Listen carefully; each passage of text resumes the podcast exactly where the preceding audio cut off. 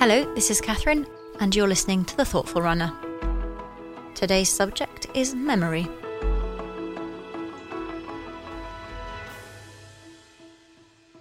Where shall we go today? The joy of running outdoors in the city is partly down to the number of routes you might choose from on any given day. Is it the park today or the river? The time of day might colour this decision. Perhaps the Regent's Canal towpath on a Saturday morning is too much alive with bustle, whereas on a rainy, drizzling weekday afternoon, you might find no company beyond the coots and zoo animals here. The decision is nicest when it's just guided by feeling. I often like to run past buildings that capture my imagination, and in London there are plenty to choose from.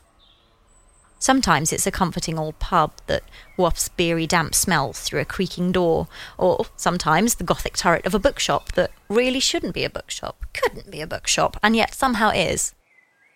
Or perhaps it's the campus of a university, alive with troubled young minds and carefree old timers, living on a different plane, counting the minutes of a different sort of time. I might pick a narrow cobbled alley, or a sad churchyard, or a flaking Georgian square. Perhaps just a wide tarmac road with a rare view of the skyline. I've run enough of this city to know what I'll get and where. I know what I'll think of as I turn certain street corners. Something in the relationship of movement and place come together to a confluence in the idle runner's mind. And yet there was a time when I had never set foot in these places, what was I thinking the first time I crossed that bridge? The second? How do some memories or thoughts stick, and why don't others? When we talk of memory, we don't talk of something finite or universal, do we? Memory is something we all have, and yet it's unique to every one of us. Memory is something in the past. It's something that has gone, or finished, or been lost, and recovered in some way. It's something that happens in our mind after an event or experience and sometimes implants there and grows. When memories put down roots, like the plant, they start to create roots of a different kind. The roadmap to our lives and experiences is built by the memories that take hold and remain with us. Whether this is a place or a person or a pure feeling, a memory is a marker of where we are, where we've been, and where we're going. Sometimes you don't even know they're there or want to. Our memories give context and meaning to the present, though.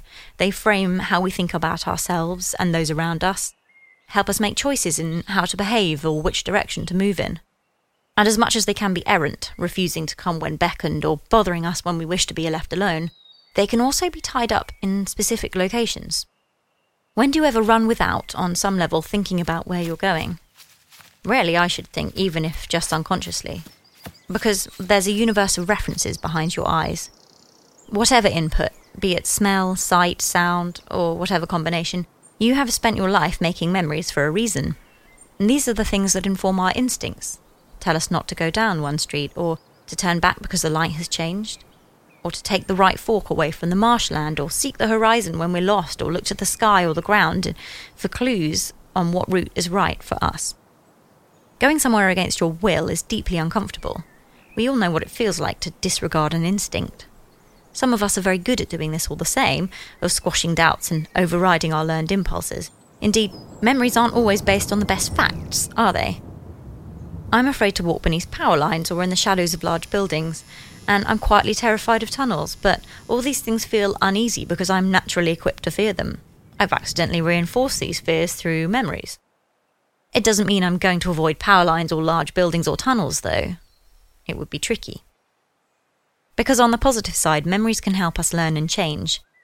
They signal to us a direction when we need it most. I mean, out on a run, when you're lost or keen to make it home before the rain starts, but also metaphysically. Okay, I'll say it spiritually. Memories are there to feed our instincts and to offer new ideas, not to go unchallenged. But memories can't be controlled, can they? Not always. They can't be selected or tampered with, nor can they be reliable or pleasant all the time because they're almost entirely made of feelings, often subjective, often raw, often based on the imperfect fretwork of one moment in time. This week brought the autumnal equinox, a wholly spiritually important time of year for some, and for others simply the annual turning of the season. The trees, parched and faded, now crinkle into a vibrant, culminating dance of decay. The sun is lower, the light takes on a different quality, and the air is just clearer, even here in the city. It's cooler, entering the lungs on a cold morning and chasing away the new sleepiness that comes with the darker dawn. As you step outside in the first sharp days of autumn, you can almost see the night slip around the street corner, like the coattails of a stealthy stranger. Your bones feel different. Suddenly, summertime is a memory. Nostalgia arrives for conkers, nervous first days, Wellingtons kicking up leaves, or raindrops rolling down the misty fog of a window, teaspoons chinking on mugs, cold flagstone floors on your feet, and the sudden comfort of a soft scarf as a new old wind tickles your neck. Autumn Sundays end more suddenly. We hold each other closer, willing against decline. Is it magic? Is it sadness? I've always loved this time of year. I always had, anyway. Now the sadness is there, and I know it's nothing to do with new beginnings. But I also know it can be again. Feelings, through memories, have the ability to transport us, to take us out of one time and place us in another. Every now and again you'll have a dream that does the same, and don't you wake up unsettled, grasping for the present? For what is past is past, and we know that. When things are gone, our memories step in to preserve them. A process not entirely made of will begins and shapes the old season into something you don't feel now but will in time, with all the nostalgia and grief and joy as your first pair of school shoes remember today. Memory will amplify and colour the feelings, sowing into them new depths and energies with each reflection. Their absence leaves us weightless, confused as to our direction. And that brings us back to place. In both senses, upon being physically in one location, you can recall the thoughts and feelings that you had here, to the point that these thoughts and feelings become habitual and automatic. In the other sense, reflection upon a memory can transport you to that place in all but physical form.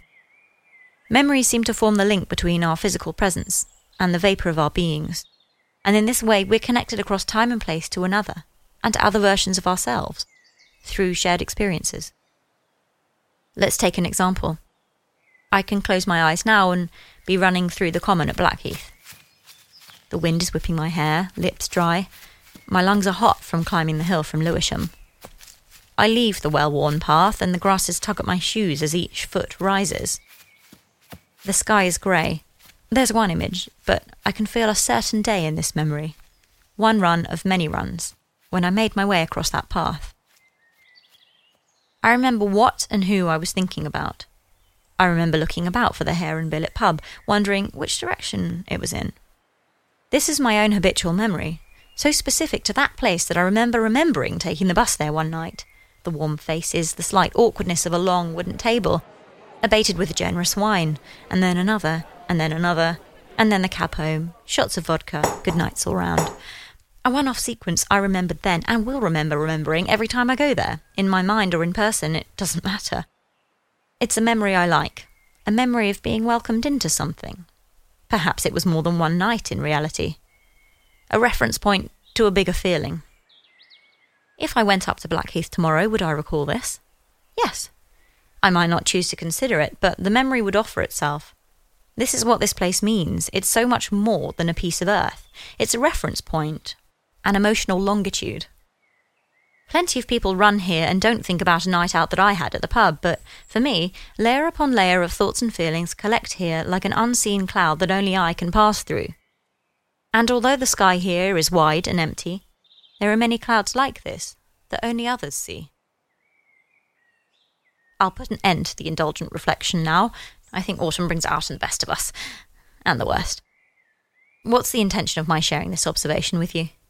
Well, not only to cherish old places for the memories they hold, but to look forward to the new ones.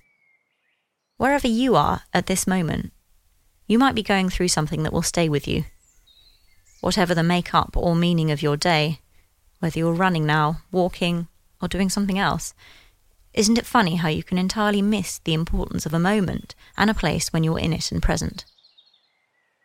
And it's interesting to think that, even if this day seems to be the most ordinary and endless, the tomorrow will come, and you may look back on today with nostalgia. All of this serves as a reminder of the importance of the present, of course. Because in the moments when you feel most distant from yourself or others, most disconnected from your past, there might be rare opportunities to build something new, to choose and place meaning into the present and inform the person you and your memories will one day become. Perhaps even to breathe new life into what has passed and to give new meaning to what will come. Wherever you are right now, I hope you look back on this place with joy.